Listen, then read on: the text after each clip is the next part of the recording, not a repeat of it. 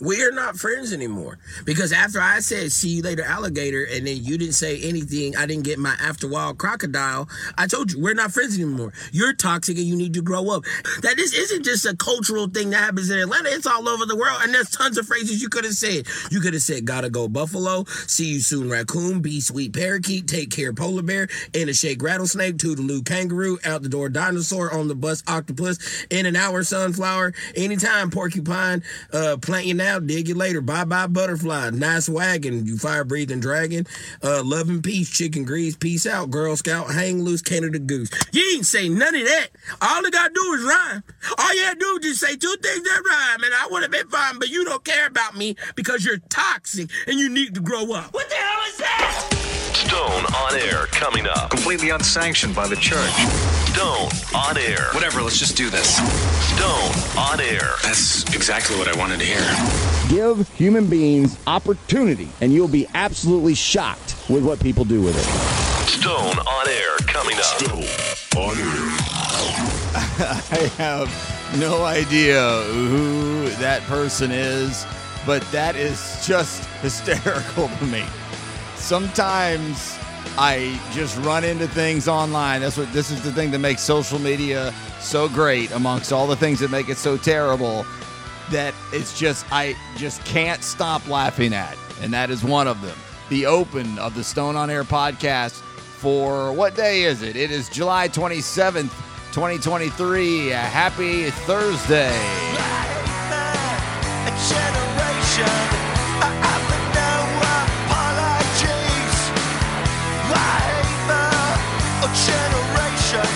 Ah, of course, from TikTok. Welcome in. Uh, how in the hell are you on whatever day it is that you choose to listen to the most downloaded, most listened to podcast in the city of Chattanooga? At least the one that's primarily always about this city, and but many times not as much as well because let's just be honest, we're a pretty cool place. I love this city. I adore this place, but we're not all that interesting to fill an hour every single day. So I will not be able to do that once again today, but mostly I will, and that's generally the idea of the show. I will lay out the show here quickly before I get things underway on the open. Coming up in the final segment of the show, it might not be for everybody, but for some of you it is. I do know we have or we, I have listeners that are fans of the Dead Deads band, and their former drummer, Angie Lese, joins me in the final segment of the show. She has an all female uh, uh, Foo Fighters tribute band coming to Barrel House Ballroom this Saturday, the 29th. And I am not going to be able to make it after all. After all the talk I had with her and everybody and online and everything else, I'm not going to make it. And I'll tell you why I'm not going to make it here in just a couple of minutes. Also, not going to make Riverfront Nights on Saturday night uh, either. Again, get to that here in a minute. In the uh, second segment of the show, I wasn't going to do this. And then the more I spent a few minutes on it, it turned into damn near an entire segment the Jason Aldean thing. It's less about him. It's more about crappy cla- uh, uh, country music and how this once great music genre is just pure garbage. It just it's just Nashville manufactured junk. And had I known I was going to go this route earlier, I would have talked to Angie more about that as she is in the music scene in Nashville. She is a professional drummer. That is her gig. That is her job.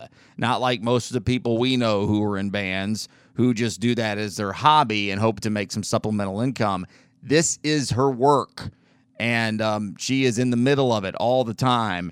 And what has come out of the speakers and the videos, uh, the, the video itself of this dumb song, you know which one I'm talking about, uh, is a product of uh, boy band style pop garbage country. That's what it is. So I'll spend a few minutes on it at the um, in the second part of the the show and see how far that goes. We'll see. I'm not exactly sure just yet. Probably will fly on by just like everything always does. And then here in the open, I'll get you three pieces of audio. These sim- simply just the coolest thing, and then two uh, pieces from different people that I heard talking about the Aldean song and the big city and oh, her, her, her, that kind of stuff. And uh, I'll play those because that'll segue leading in to the second segment of the show. This isn't, I don't have some strong feelings or thoughts on this. I hardly give two bleeps about some dude who's singing a song he didn't write, which is going to be part of the uh, the subject matter here in just a little bit. So we'll start off with my list here for the open, and we'll go as long as it takes. So the reason I will not be able to make the Barrel House Ballroom Fingernails Are Pretty show, that's the name of her band, is because I finally, finally got a response back about the CPD ride along. And I am scheduled for this weekend. And I'm not going to make uh, too big a deal about it, but the woman who is in this correspondence, uh, her name's Brenda, which is kind of another version of a Karen. And that's how her uh, emails were worded, very Karen ish. And so uh, rather than go through the correspondence, I'll just let you know it was very short and very um, to the point, but very, very short. It was, uh, and, and short with patience. And finally, so I just said on uh, uh, after a couple back and forth that I did roll my eyes at, I was just like, listen, I would still love to do this. My, I promise you, I sent very, very cordial, very, very uh, polite responses with please and thank yous and all that in there. Very small townish of me. And um, I left out the sweethearts and baby dolls. Uh, I just said, hey, listen, I would like to do this any Saturday. Just pick one for the rest of the year, pick a Saturday, and I'll make it happen. Well, I did not expect to get an email back within minutes, really, literally, within a half hour maybe, that says, okay, you're scheduled for this Saturday. Shit. Okay. Well, I didn't really want to do it this Saturday. But at this point, I'm this far in. You know, I've sunk this far into this hole. I have to do it. So now I'm going to do it. I'm a little nervous, to be totally honest with you, riding around with a police officer for upwards of 10 hours. Um, you know, it's out of my comfort zone, but I think it's going to be very good for me, and I think it'll be very good for the show. Here's the um, the print off that I was sent, the PDF. Uh, make sure you arrive 15 to 20 minutes before your shift begins. You will need a copy of this email and your ID as verification of the ride along. And it's got all the pertinent information here. It's over off of East 11th Street, 702 East 11th. Uh, the bottom of it says participants are not to carry any type of weapons. Participants are not allowed to use any type of digital device to record video or audio while engaged in the ride along program. But um bum ba bow. Damn it. That sucks. And I, I figured that was going to be the case. And I was, when I figured that that might be the case, I was maybe going to see if I could sneak some in there. I don't know. I'll take a notepad and take some notes. And uh, participants cannot use the CPD ride along program services for your political campaigns. We hope you enjoy and have a great experience in your ride along. So that is this Saturday at three o'clock. I am nervous yet excited for it. So Barbie Mania has taken over, and I guess I should have known this was going to be this big of a craze. It is amazing how young adults, uh, old millennials, young millennials, Gen Z now especially has learned it all, and even older into Gen Xers, the costumification of all things event in this country is kind of out of control. I don't necessarily hate it. I still hate Halloween. I think it's the dumbest thing ever. It's for children. But I mean, look at Bonnaroo.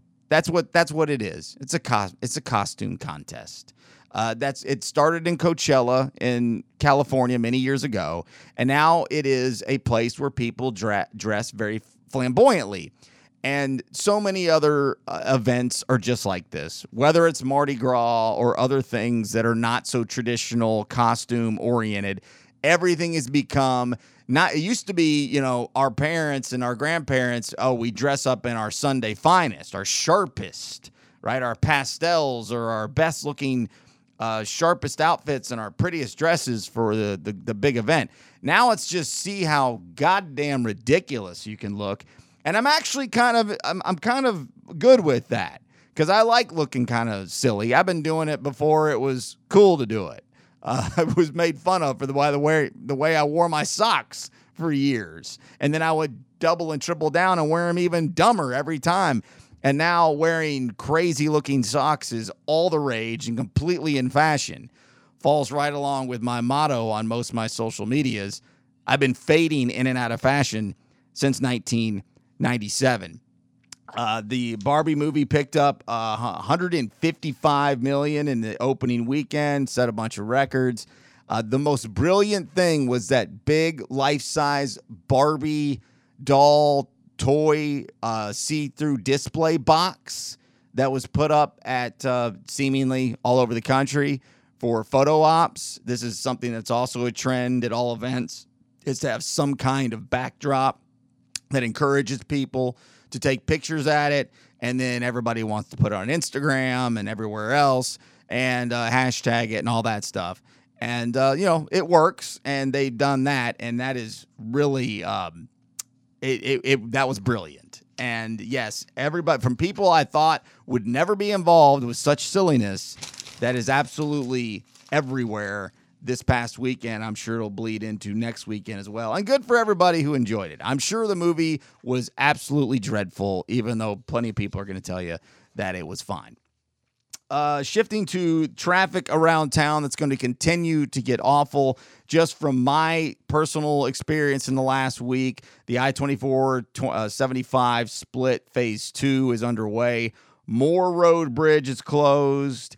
And I think maybe not the Belvoir. I think the Belvoir one is open so far. I think they'll eventually close it, but Moore Road is closed. So far, it's been not that bad, but it's getting, you can feel it building and getting worse and worse. Well, now, two more things happening here soon. There's a big realignment. I'm not even going to try to explain it to you. If you care, you can go take a look. Of getting a new exit into Hamilton Place Mall. There's one coming from the uh, south going north. It looks like they're going to build one coming north and south now, too. That's going to overlap with this other construction about what is that about five miles maybe not even five miles three to five miles in between each other that bid is not going to be um, completely uh, submitted and accepted until october so it'll probably be next year before we get to that so that sucks as i drive through that crap every single day and then I have just maybe crumpled it up and thrown it away. Where did it go? Uh, I don't need the notes for it. I can remember this one. Oh, no, there it is. I 24 closures coming for the next 16 weekends. So downtown, when uh, 24 splits to 27, they've been working on a lot of those exits through there. I don't drive around there enough anymore to remember exactly, but the, for the next 16 weekends, starting at 9 p.m. on Friday, ending at 6 a.m. on Monday.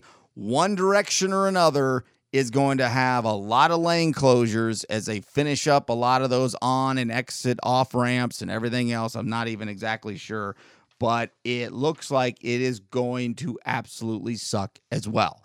So we had a nice little break, or at least it felt like we had a little stretch where construction was done. Well, it ain't done.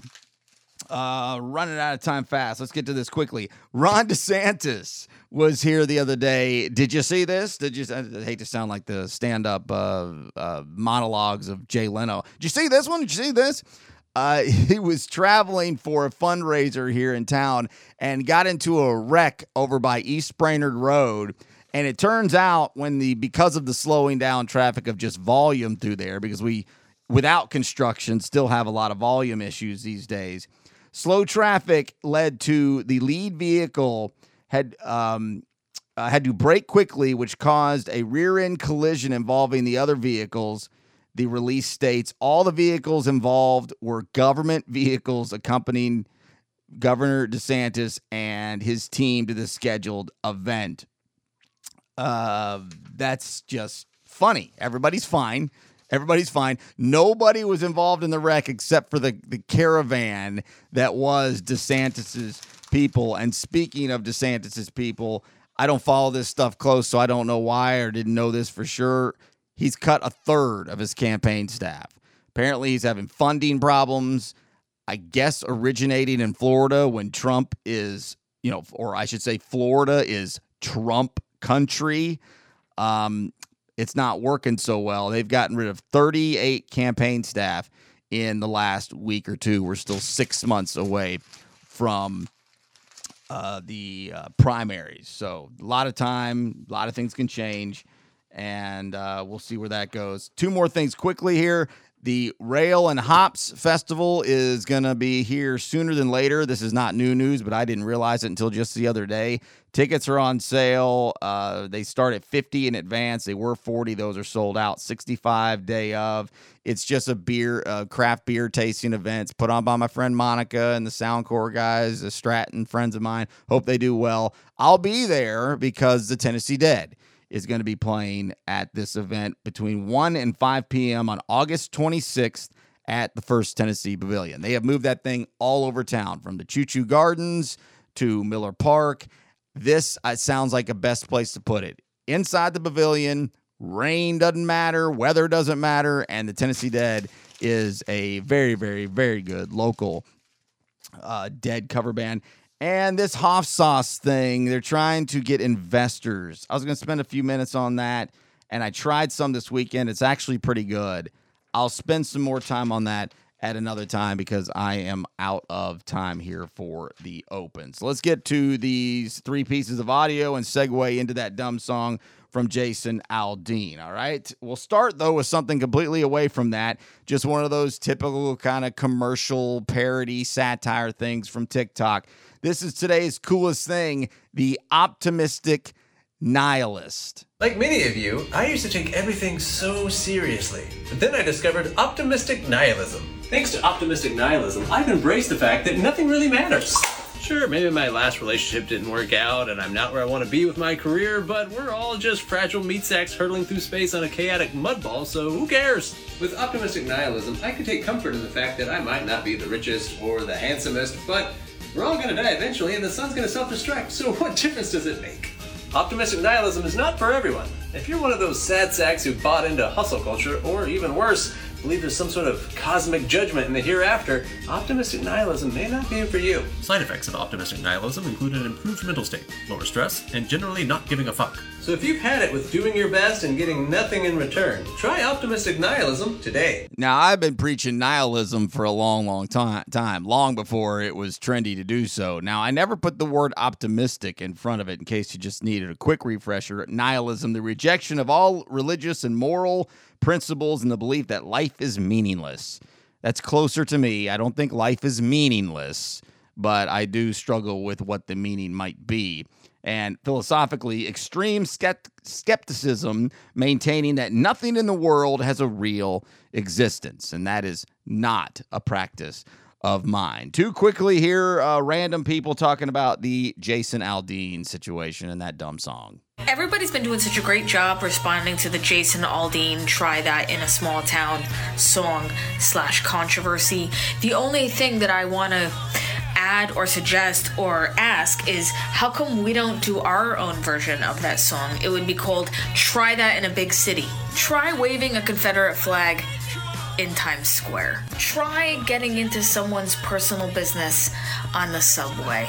Try telling people in a big city, oh, this is always going to be this way because it's tradition. You know what? Go to Jackson Heights, wear a MAGA hat, and talk about building the wall. Maybe someday small towns will share the values of big cities, like, for example, letting people just live their lives and like not jacking off to your grandpa's gun. Yeah, yeah. How about that? And one more here, real quick. Also talking about that stupid song from that uh, country singer. You know what I love about this Jason Aldean situation? There's a lot I love about it. I love when anybody tells on themselves. But what I love most is that all these people who are like, if you don't like it, you don't have to listen to it. You don't have to watch those videos. You don't have to listen to those dog whistles, as you call them. I'm not hearing that, but you don't have to listen to it if you don't want it. Weren't you just banning drag shows? Weren't you trying to ban drag shows? If you don't want to watch that, don't go to them. How about that? If you don't like gay people, don't be gay. How about that? D- weren't you just trying to like ban books and and stop teachers from mentioning anything about being gay or trans or anything about like what happened in actual history? Weren't you driving over Budweiser with your truck because you didn't like what they put on a can?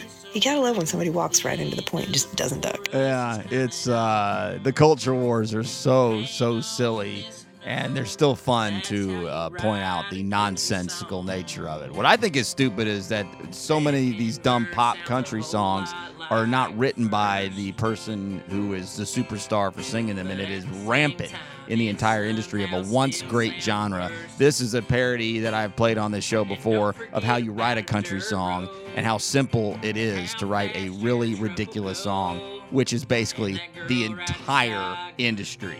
More on that coming up next. You just play the same four chords in the same damn order just because. And you talk about girls and life and love, and you brag about getting drunk. And you sing a little bit lower here so we know the end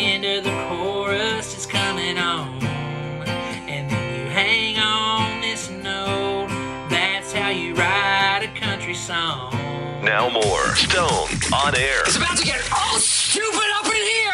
StoneOnAir.com. You know, I don't hate Jason Aldean's music video because it contains racist dog whistles. Because I tend to like when people tell me who they are, because I will always believe them. These people have told us who they are a number of times. No, what I hate is it's people like him who like pretend that they're from small towns. He's not. And they make money off these people. They basically feed this sort of hatred and bigotry into these small communities that have otherwise just taken care of themselves forever. Because small towns don't see the big city life. They don't always understand the big city life. And I've lived in both. I'm from an unincorporated area in rural Missouri.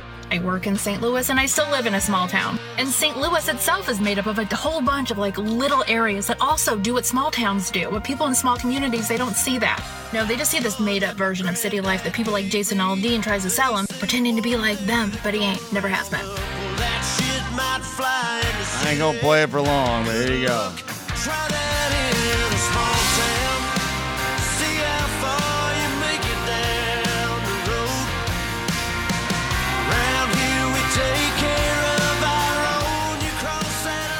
Yeah, I mean, and that's, you know, is there anything inherently wrong with this song? You know, not really, I don't guess, other than it's just a bland, boring country song. It was the video that got everybody so uh, worked up, and uh, more on that here in a minute. But both the last two audio clips you heard had two similar kind of points.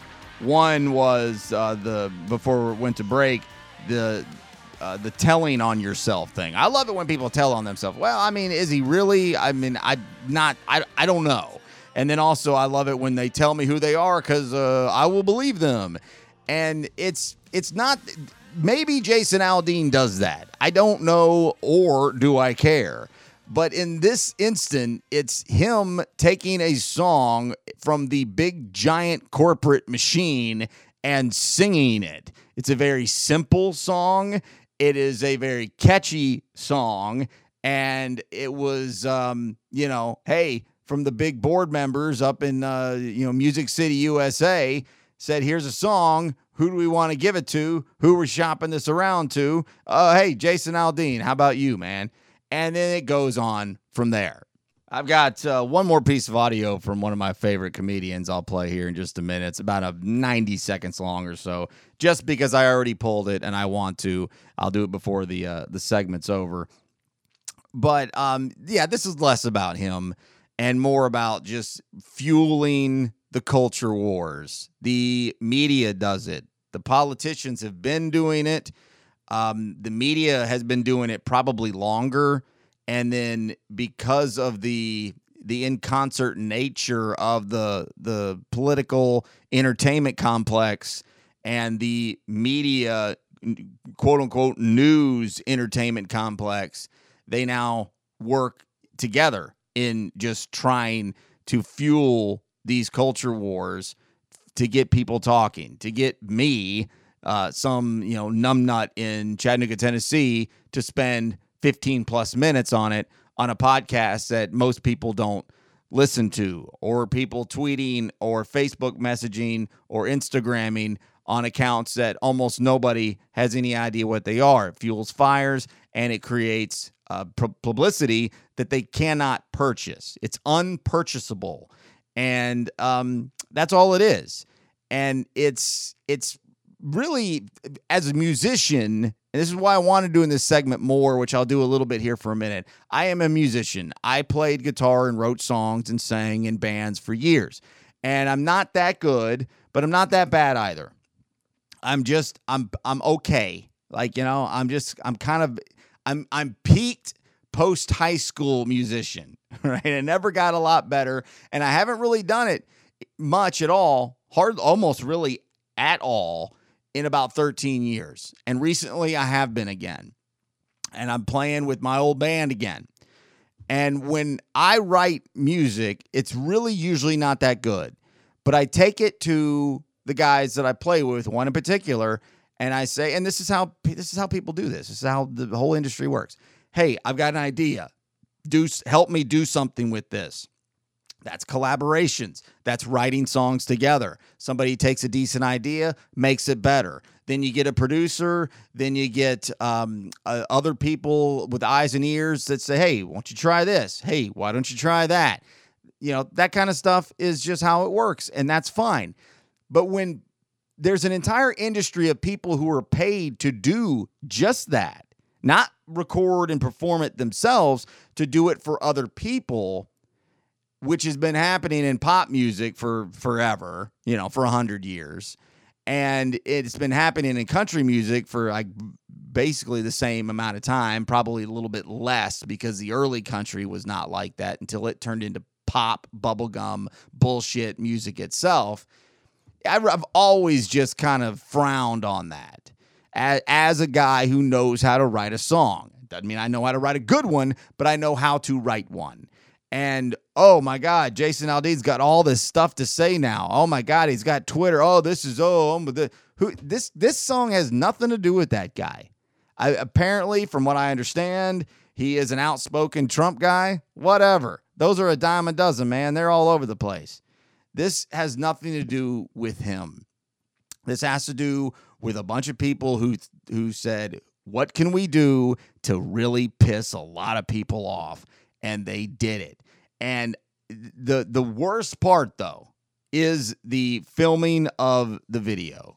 Of course, likely not anything to do with Jason Aldean. The guy doesn't choose his songs. He sure as hell doesn't choose the location of the video as CMT pulled the video down. Uh, it is performed in front of the Maury County Courthouse in Columbia, Tennessee.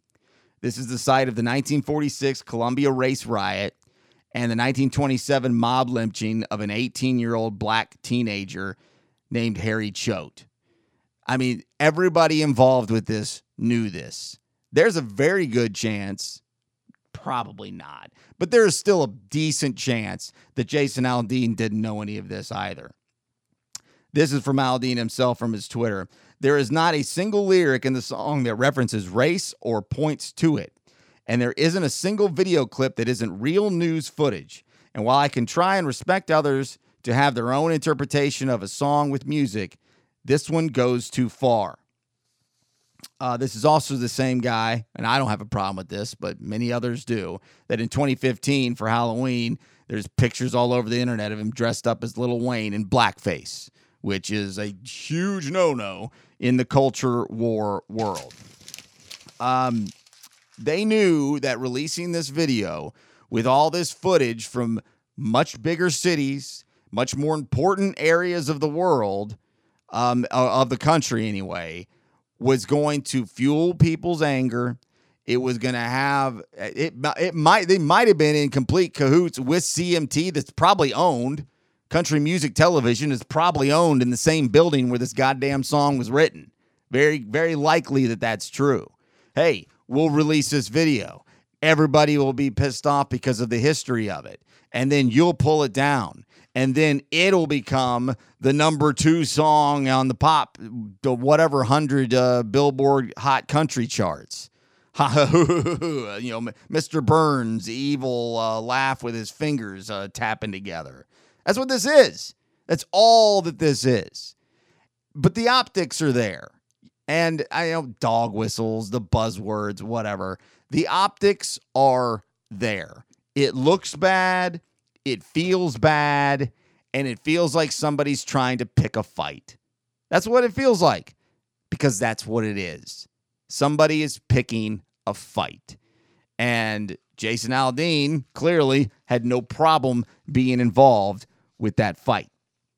Uh, one couple things here that was pretty fun here was my guy Jason Isbell. If he's not careful, he's going to be too vocal about things because he's very liberal and is a brilliant songwriter and writes every single thing that he has ever produced. He might have a co-writer on something, but not somebody who's not in his band already. Not some Nashville songwriter who clocks in and clocks out every day to write music for all the wannabes that oh sure they look like a good old boy they look like that guy from columbia tennessee but they wear $500 boots and $2000 uh, outfits and have no real connection with this quote unquote small town america uh, it says uh, dare Dean, this is from his Twitter account, Jason Isbell, dare Aldean to write his next single himself.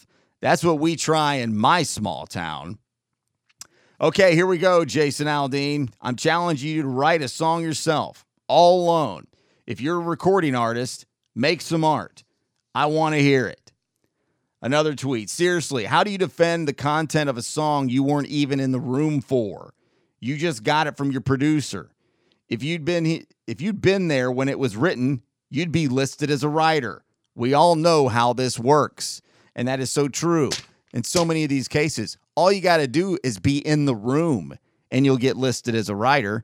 That Aerosmith became major stars in the 80s after their their uh, 70s boom had collapsed and they had another 80s boom later in the decade where Steven Tyler and Joe Perry would sit in a room with like five professional songwriters and write music. It wasn't Steven Tyler and Joe Perry. They were there, they had input, therefore they got songwriting credits. This isn't even that. This is just from the collection of the the country music pop boy band machine and now all of a sudden now Jason Aldean is some kind of culture war hero amongst the we hate Bud Light crowd. Uh, and then J- uh, Jake Owen came and got all pissed off and started writing a bunch of stuff. And then he backed it up and started ki- kind of apologizing, walked it backwards. Said, I've recorded, uh, I have a record deal for almost 20 years. I feel deep down that I'm a good songwriter. Blah, blah, blah, blah, goes on from there. If it wasn't for incredible songwriters, I know for a fact I wouldn't have had the career I have I have had. I'm forever grateful for the many songwriters that the that thought I was worthy enough to record their song, their idea. You just made the point for us, bro. You can't do it on your own. So the message isn't genuine. It's completely disingenuous as a matter of fact. You're, it's not your original thought. It's not your story. It's fabricated. It's designed in a musical Music Row downtown Nashville lab and handed over to you like a rat, like a circus monkey, to then perform it.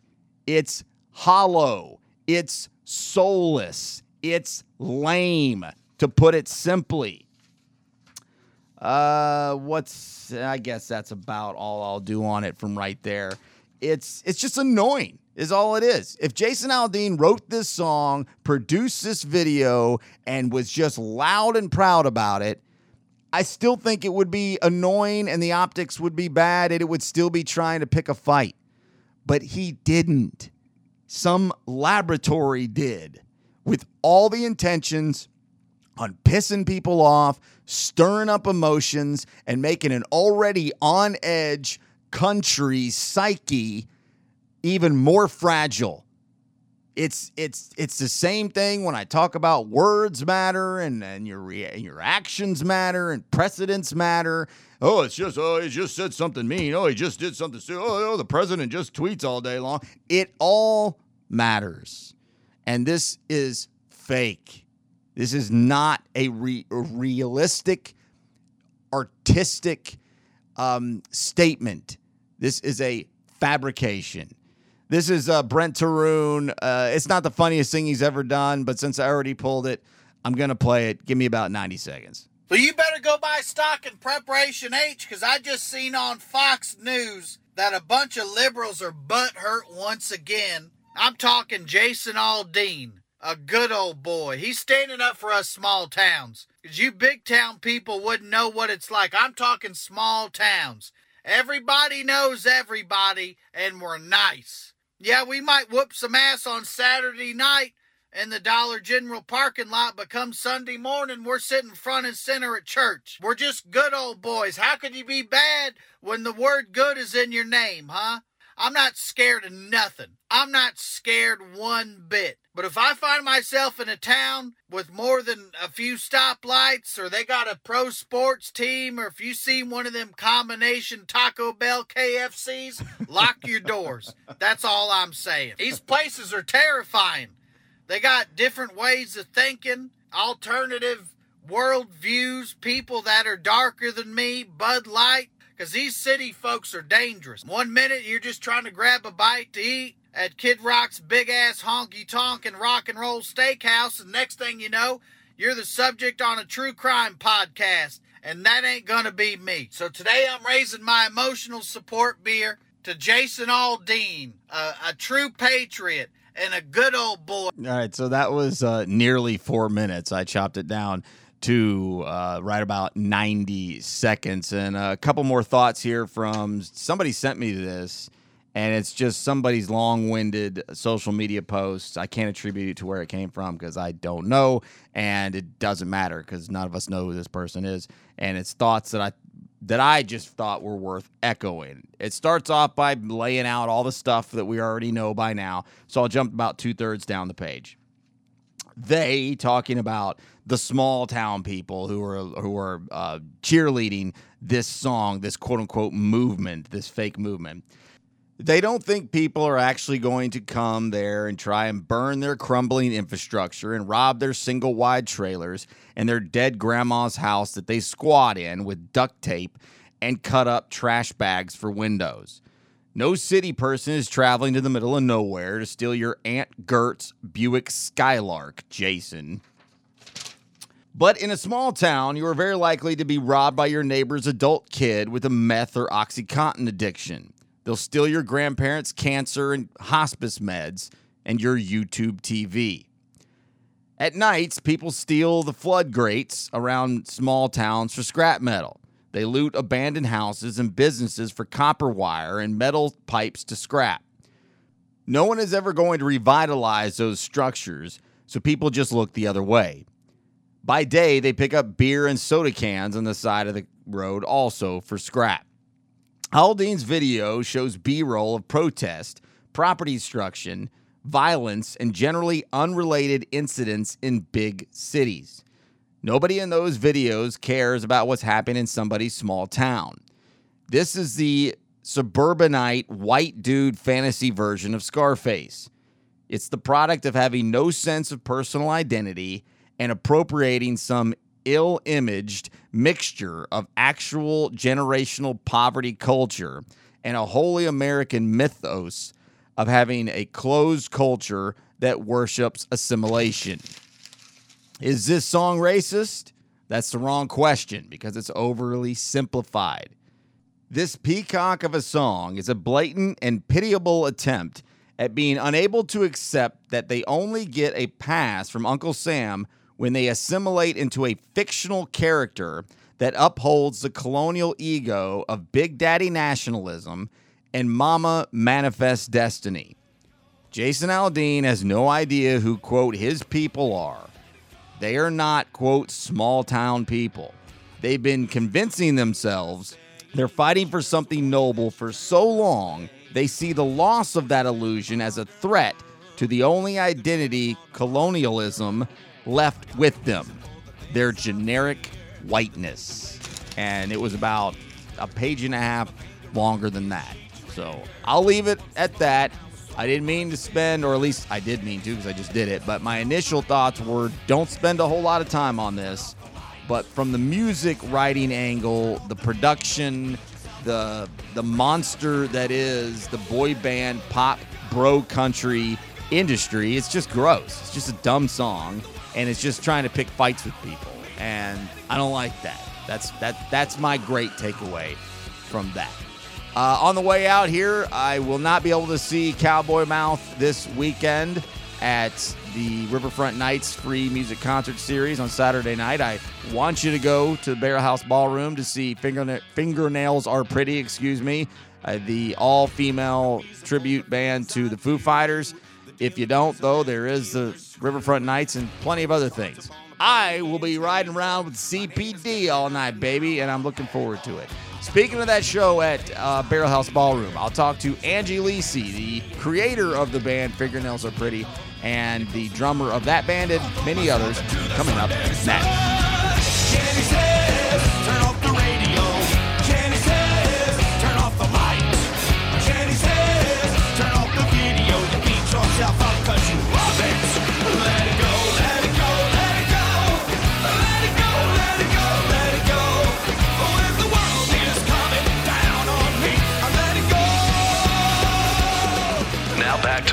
Stone on Air. That's exactly what I wanted to hear. StoneOnAir.com. You want females and you need the specific guitar, bass, singing, all that to go along with your drumming. How was that recruitment? Surprisingly, it came together pretty quickly. I've known Allie, the bassist, for almost the entire time I lived in Nashville. She's just a monster player. And I met Rachel Bransness, the lead guitarist, a couple years ago now. I'm also a monster player. The rhythm guitarist, Mariah, I've also known her for several years.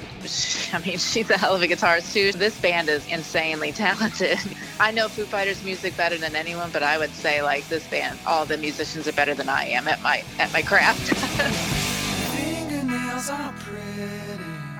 Fingernails are good. Of course, that's where the namesake of Angie Lese's band, Fingernails Are Pretty, comes from. The song is This Is a Call from the debut record of the Foo Fighters, which is really just Dave Grohl throwing together a record about a year after Kurt Cobain died. He played every instrument on the entire album and then slowly put together a band over the next couple of years that had a lot of changes here and there. Long story there, told in a very good doc. I can't remember what it's called right off the top of my head right now.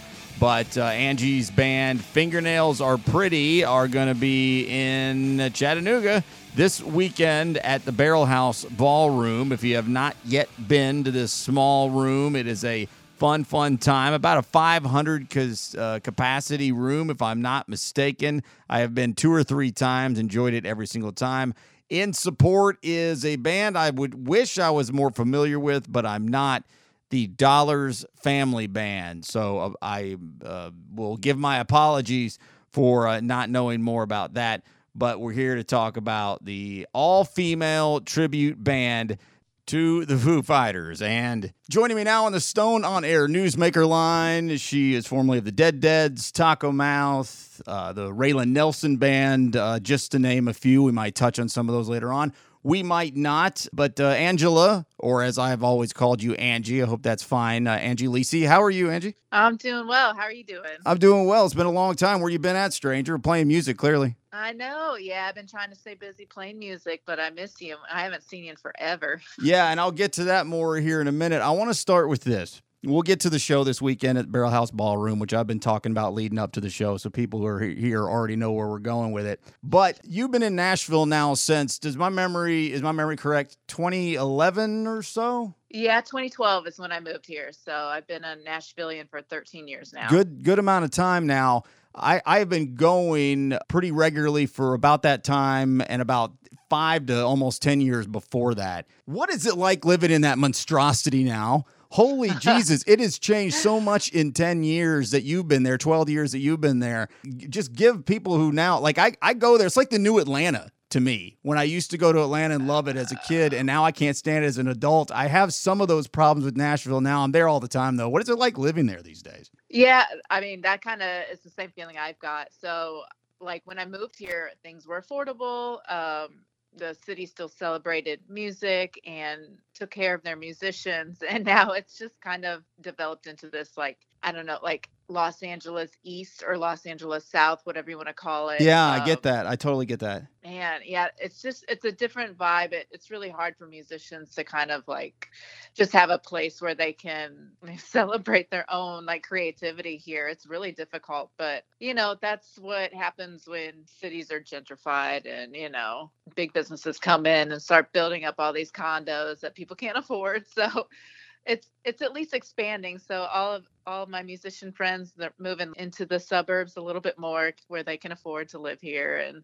it's just a different scene even just in the last decade it has changed a lot I know, I know, it's crazy. Uh, at uh, Tamachick is how you'll find Angie on most social medias. As of course the drums that she uses. She's primarily uh, a, a drummer in Nashville, and, and that is what you do still full time these days, right? Yeah, I definitely try to. You know, I'm just a hired gun for the most part. Of course, I run the Fingernails Are Pretty band and I play with a couple of different artists, but I'm a drummer for hire. And then I also have like a side business of doing music management, kind of helping like baby bands get through their like album releases, that kind of stuff. So When you first, kinda- I'm sorry, when you first got to Nashville, you were working for a um, the Weather Channel, right, or at least forecasting in, in, in the meteorology.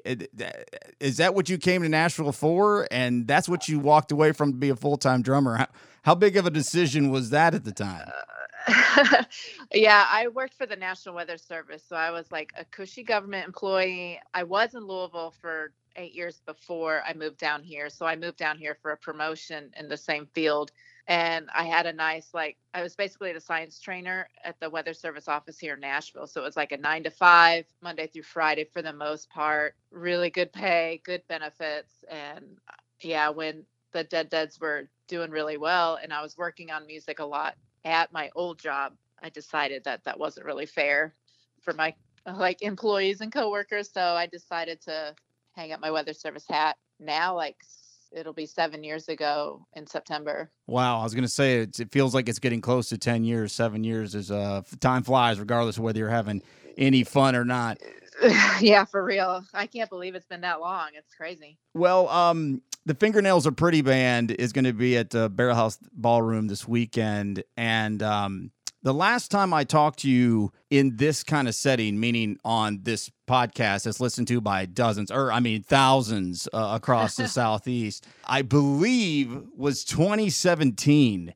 So damn near six years ago, right after Chris Cornell had died. And oh yeah. we were we were talking about many many different things and that just happened to be one for a few minutes that we spent a few minutes on obviously not what within the last year one of your heroes taylor hawkins passed away. Anybody who knows anything about rock and roll already knows all about that. Was that a jumping off point at all for you to get this project going? Because i do know because i saw it on one of your memories that the fingernails are pretty band is something you've been working on or at least conceptually in your brain for what damn near 10 years. Did that have anything to do with making it a reality now? Um, yeah, I think so because when I lived in Louisville, like I wanted I was in like cover bands and stuff and I really wanted to make a female Foo Fighters tribute band. Like I I just they're one of my favorite bands. Taylor Hawkins was my hero and it seemed like the a, a smart thing to do would have been fun, but I couldn't find the right players and then I moved here and then yeah, when he died last year, um I was just like, well, screw it. I mean, it's a perfect way for me to play music that I like and pay tribute to, you know, the reason why I play drums and also like shine a light on a bunch of female and non-binary trans musicians here in town that don't really get the same kind of opportunities that, you know, straight white men can get. sure and so you sort of went to the direction i was just going to you talked about it being difficult in louisville maybe one of the things that while we're talking about the things that have been uh, maybe somewhat detrimental to the music scene in nashville at least for the smaller guy and gal the uh, the pot is much bigger to choose from. How was it recruiting for a very specific musician? First of all, you know you've, you've cleared out uh, half of the uh, the population. You want females, and you need the specific uh, guitar, bass, singing, all that to go along with your drumming. How was that recruitment? Um, surprisingly, it came together pretty quickly. Like I went to Mike Grimes, who runs Grimey's, the basement, the basement east. Yeah. Uh, he, he's a good friend of mine. And I went to him last year, right when Taylor died. And I was like, man, like, let's, let's do something for him, you know? And like, my idea was playing three different shows because they had three albums that hit like, you know, 10, 15 and 25 miles year milestones last year. Um, and he was like, no way, let's not do that. But then when Tomato Art Fest came along, um, a big East Nashville festival, he came to me and was like, "How about you throw that band together and let's do it there?" Okay. So um, I've known Allie, the bassist, for almost the entire time I've lived in Nashville. She's just a monster player, and I met Rachel Bransness, the lead guitarist, uh, a couple years ago. Now we played a show together with her band Flarelight. And she's um, also a monster player. We became really close over the last year. And the other the rhythm guitarist mariah i've also known her for several years. And she, i mean she's a hell of a guitarist too. She plays for julien baker. I mean this band is like insanely talented you know I I'm I know Foo Fighters music better than anyone, but I would say like this band, like all the musicians are better than I am at my at my craft. Wow. You know? Okay. Well, that's saying something. How deep? How how deep do you go into the Foo Fighters catalog? Like, if you were just to make up a number, do you do you have twenty five numbers of theirs? Do you have fifty? Do you have? I mean, uh, or do you and do you span um, all eras? Yeah, we do the in like we span the whole 30 years they've been a band, almost 30 years, but uh you know, we we definitely play everyone's favorites. I would say like of a 2-hour set, a Foo Fighters fan, like if you call yourself a Foo Fighters fan, you're to know 90% of the songs. You might not know a couple of some B-sides that we throw out. Well, if you want to do an all B side show someday, maybe of just somebody's you know basement, call me because I will be there for that one. I, I and I'll just tell you this: it's it's I joke, it's a kidding not kidding kind of thing. Is that I'm a you know I'm a crazy '90s kid, so I love all that stuff, all anything from that era. But the and the Foo Fighters fall into a very interesting category with me. Is they're one of my favorite bands whose greatest hits I don't ever need to hear again. And let's not even call them greatest hits, just their most well known songs it's an interesting place for me. There's not many bands that fall into that for me. Do, is there anything of theirs that you would rather not, but you know you need to? Like, does that make any sense? What I'm saying? Yeah, like I think we have to play like, you know, we got to play "Learn to Fly." Of we course. have to play. We have to play "Big Me," um, and like "Big Me" is a cute video, but the song I don't super love. Um, but you know, we play a couple other songs off the um, the Ray Gun album, the first album. Yeah. Um, and then like, I mean, like I eventually want to play a couple songs like I don't know, like Medicine at Midnight. Like I like waiting on I like waiting on a war. I think that song is freaking badass. But you there's know, so there's so many that the average fan hasn't heard, and now and you can we could do this with any band that's been around 30 years. Yeah, exactly. So we throw in a couple, um, probably like two or three B sides, but since you know we're a tribute band, we need to play the crowd pleasing songs. Like most people are gonna know every song we play, and like we play them well. You know, I'm not like I don't. I don't mean to brag too much on this band, but they're so good. And the the beauty of the band up until now has been kind of a showcase for rotating singers. So every show we've had, we've had like a slew of different singers come Oh. up and do one or two songs. So Cool. it's been really cool. Um, but our road show, uh, we showcased Vera Bloom, and she's an alt rocker here in Nashville. Super good, super talented, and it's kind of a, a match made in heaven there. I think like she's she's gonna knock everyone's socks off too. So I'm pumped about this band. Well, this might not be the perfect question for you, but you'll understand it because your your tentacles of musicianship in Nashville spread out so wide. But um, a friend of mine here in town with a band, Planet, um, there's a chance you've you've run into them at some point in, over the last ten years of maybe being down in Chattanooga playing a show or two. Whether you have or not, it's not the point. Um, he's been doing this for almost 20 years, and the Planet band is fine. You know, they're good, but they're not, you know, it's just what it is. And then about five to eight years ago or so, he put together a Tool tribute band or cover band. I don't know if the word cover has negative connotation to it. Would rather have tribute, whatever. You know, that's up to depending on who you ask. But he put together this band called Ten Thousand Days, the a, a Tool tribute, and it has been a monster. It has worked for him all over the Southeast, and he still does his band. But th- really, where there's cash to be made is that Tool tribute. And if I talked to him 10, 12 years ago, he would have laughed in my face if I said one of these days that's what you're going to be doing. Um, time changes, uh, maybe aspirations, egos, whatever it might be, shifts. Was that a difficult decision to try to do something like that and put that much work into it to be that tight and that good? Or did it just make sense from the jump?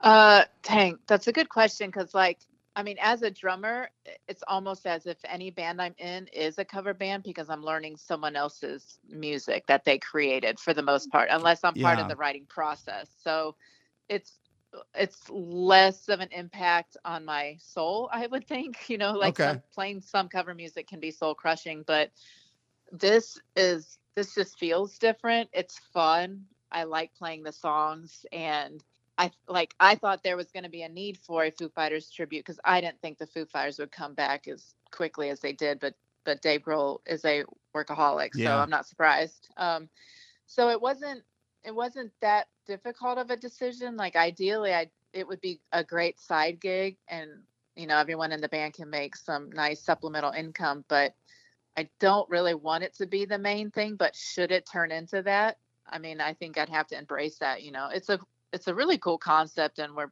and we're and we're good. So it and it's fun, and if people want to see it, like. Uh, I'll keep doing it, you know.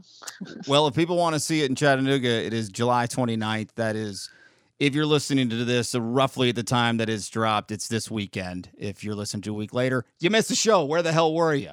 Um, you had every opportunity. Uh, but um, thank you so much, Angie, for jumping on here. Before we get out of here, I do want to mention that, and and this is as far as I'll go with it, is that I know for a fact at, at least a small handful, upward of a potential half dozen or more of regular listeners to this show are are big Dead Dead fans, and Mhm. um, maybe while not members of the Dead Core, which at one time was an organized group for that band, I'm not sure if they are anymore, but could be considered that just your your message to anybody who regularly hears this, who knows that I, you know, I've talked about the band for years. Everybody who's been in it, whether now, in the middle, and in the beginning, have all become lifelong friends of mine. Uh, your message to uh, to to Dead Dead fans who who adored you as part of that band. Well, I I sure hope that they would come out because I'd love to see them. You know, like I that band, you know, like it was kind of a sad split, but you know that band brought a ton of opportunities and it was a lot of fun. You know, we had uh, we had some great successes, I would say, together, and you know, a lot of that was from the fans. They made some shit happen for us, so I would definitely hope to see them out. Um, you know, like it, if you were a fan of me drumming for that band, then you know we can still be you can still be a fan now and we can be friends now so like i i would hope to see everybody there you know because like i still follow a bunch of the dead core online um and keep up what they're doing too because it it was more than just a fandom it was like a friend family situation too Sure, it So- really and it really came together organically and quickly, and it was really fun to watch. yeah so i i mean my message would be like i haven't gone anywhere and i don't plan to and i hope you guys show up Well, there you go, Angie Lese. On the way out here, I noticed this um, just in the last couple of days. Something I know very little about, but I know plenty of people are into it. Uh, Chick Tarot, what's going on? You, you, another uh, a little uh, offshoot over here, another little thing to do. Uh, dot com, right?